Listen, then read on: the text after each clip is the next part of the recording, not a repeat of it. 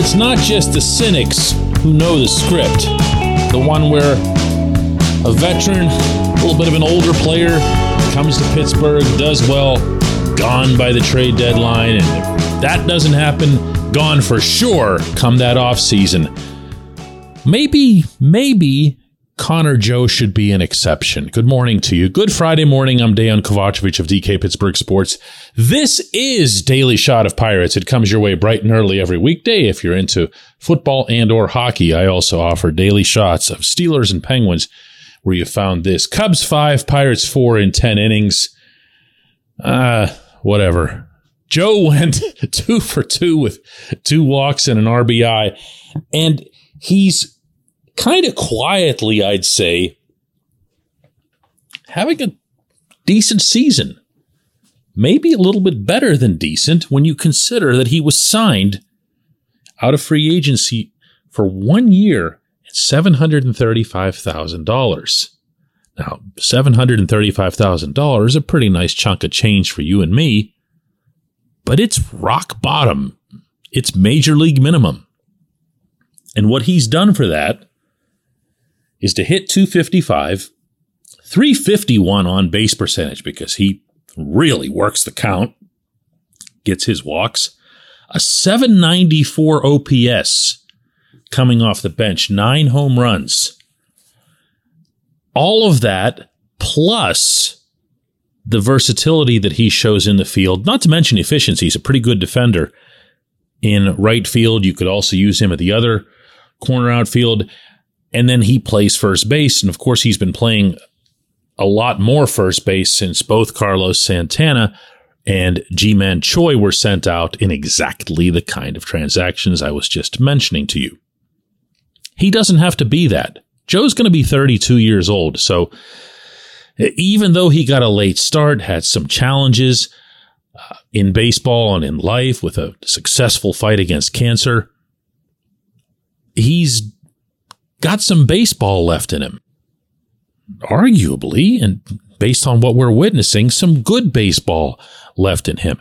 And I'm going to keep saying this until maybe eventually it comes true. But one of these days, you're going to have to hang on to somebody as part of what absolutely should be considered the window beginning for real in 2024.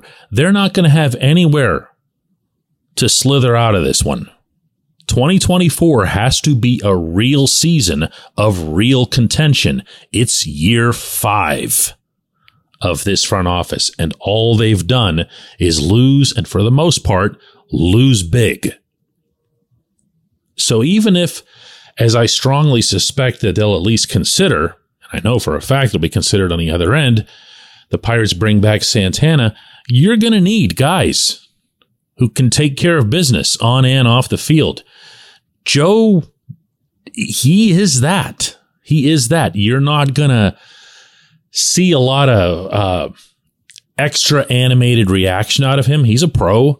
You're not going to hear bombast out of him. And I mean at all. And not only does he conduct himself that way, but how do I put this without pointing negatively to somebody else? But there are players who lean on him. There, that's the way that I can put it. There are players who need him around, and that sort of thing can be overstated. It's not, you know, a nursery room. But I've seen several occasions of which a younger player will go to Joe. They feel maybe more comfortable going to him than they would, you know, someone like Andrew McCutchen not that Kutch would turn up his nose at them, but Kutch, he's Kutch, you know, and they see how the city reacts to Kutch, and Kutch, he's a big deal. So it's nice to have some of those intermediaries in there as well. Look, the other thing, and maybe this is where I should have started in making this case, he's not going to be expensive. Yes, his price is going to go up. It should go up. He's earned it he is producing at a very healthy level for a big league bench player. But by how much? Double, triple? You know, just for once, for once, consider it. And if you don't consider it, consider the alternatives. Oh, wait, there are none. If you go to the outside, you run the risk of bringing in someone of lesser character, someone who doesn't fit in as well, not to mention someone who might not produce as much. When we come back, J1Q.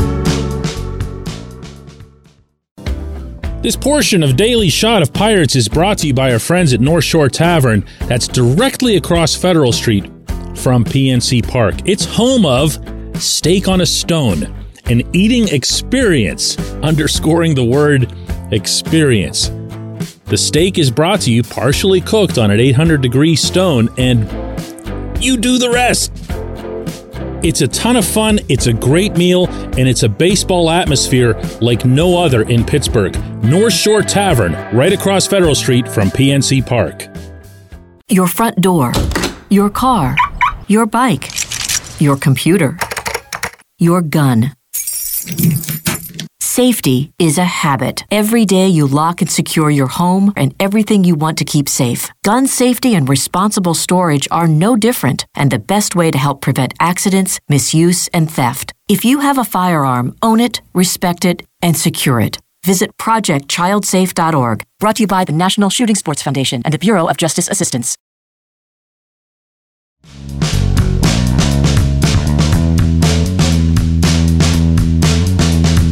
And today's J1Q comes from Brian, who says, Hey DK, a common thing I hear is that you need power from your corner infielders and outfielders. When a third baseman doesn't hit for power, like Jared Triolo, question marks are raised about his future with the team, even when he's hitting for a decent average and getting on base. But when your shortstop is a guy like Oneil Cruz or your center fielder is uh, a Kutch circa 2013, does that take away some of the need for your power to come from these positions. In short, why does it matter where your power comes from as long as you have it? The first thing I feel like saying here, Brian, to you is it's a totally legit question is don't discount that Triolo could come with some power over the course of time. I think it's gotten either forgotten or it was never known by a lot of the fan base that Triolo underwent a hamate surgery earlier this year. And that hamate bone in the hand, without boring everybody with medical stuff, it's a really routine recovery. It's a completely useless bone in the hand, and it gets removed from a lot of baseball players' hands it sounds gross, right? Yeah, I didn't mean to do that to everybody this early in the morning.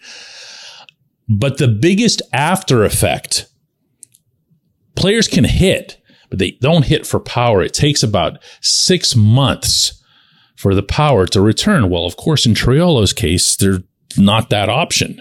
You know, six months is the length of an entire season. So Triolo, to his credit, has come back and hit effectively as you say, he's hit for average. He's gotten on base. And of course, he's been as good as ever defensively. The question is, what do you do with him in part because of what you mentioned about power, but also in part because his primary position is third base and that kind of belongs to somebody. But I'm going to throw something else in here. And I don't think anybody's really going to like this. But let's not presume, since you mentioned him, that Cruz will stay at shortstop. Just saying. Just saying. Okay. I haven't heard that he won't. This is not based on any kind of information or whatever. I'm just throwing out a presumption. If Cruz becomes your first baseman, okay, uh, you have yourself a very tall target over there, which is always ideal. Uh, you have someone who who, whose bat you need in the lineup every day. And yeah, I told you you weren't going to like that, huh? But it would move the power to a corner position. It obviously would also waste an 80 grade arm for the most part, as well as other considerations.